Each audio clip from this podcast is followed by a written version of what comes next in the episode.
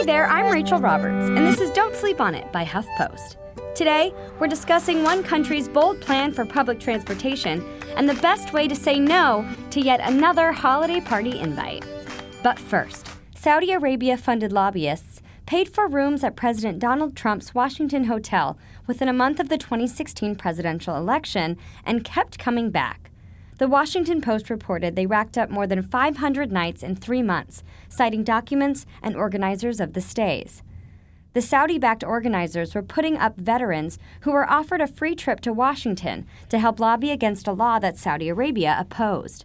Some military veterans interviewed by the Post said they felt they'd been used twice once for Saudi Arabia and again to pay Trump. This is significant, spotlighting Trump's business interests once again. The D.C. and Maryland attorneys general served subpoenas to the Trump Organization and a dozen related businesses on Wednesday. The lawsuit alleges that Trump is profiting from foreign and state spending at his D.C. hotel, in violation of the Constitution's ban on gifts from foreign governments. But the Justice Department has signaled it may try to fight the evidence gathering process.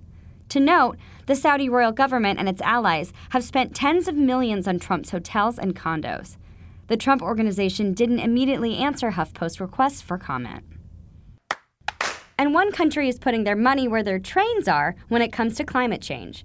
In an effort to reduce traffic congestion and the environmental impact of cars, Luxembourg has announced a plan to become the first country in the world to make all of its public transportation free. The European country's recently re elected coalition government, led by Prime Minister Xavier Bettel, has promised to eliminate fares on trains, trams, and buses nationwide by summer 2019, The Guardian reported. As the paper noted, however, some of the finer points of the plan have yet to be ironed out, including whether trains will still have first and second class compartments, and if so, whether riders will be charged for more luxurious accommodations. But the coalition ultimately hopes that free public transportation will encourage commuters to take buses and trains instead of clogging roads with their cars. It's all aboard for Luxembourg. With the holidays come holiday parties. Your inbox is probably receiving yet another ugly sweater party invite as I speak. With only 31 days in the month, there's probably some shindigs you're going to say no to. But how do you do it without sounding like the Grinch? Well, never fear. We're here to tell you how to let down a party host with grace and ease. First off, know that it's okay to say no in the first place. It can feel uncomfortable, but saying yes to everyone and ignoring your own needs is a recipe for feeling overwhelmed and unhappy. And remember, constantly saying yes affects you more profoundly than refusing an invitation impacts the host, who probably won't be fixated on your absence anyway. So, how do you do it? Etiquette expert Diane Gottsman says people tend to over explain when they decline an invitation. Instead, keep your response simple and straightforward. She suggests being ready in advance so you have a plan when an invitation comes through. Simply say, Thank you so much. I need to check my calendar and get back to you. Or you can say, It sounds like it's going to be a wonderful party, but unfortunately, I have already committed to other plans. Beyond that, it is not necessary to elaborate on an excuse.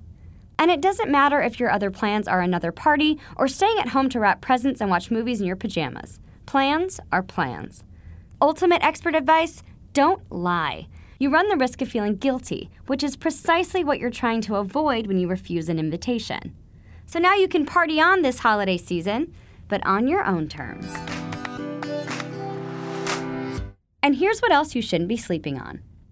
House Minority Leader Nancy Pelosi said Thursday that election officials in North Carolina have a few options for responding to what appears to be an egregious case of election fraud in the state's 9th congressional district. Members of Congress have an option too. They can refuse to seat the leader in that race, Republican Mark Harris.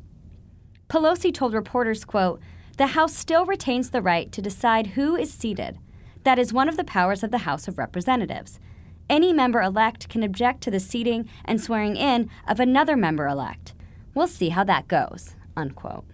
And the Environmental Protection Agency announced plans Thursday to roll back an Obama era rule requiring coal fired power plants to reduce carbon dioxide emissions, defying increasingly desperate international negotiations to scale down planet warming gases. For more about how these stories develop, head to HuffPost.com. And now, you really gotta get up. Bye!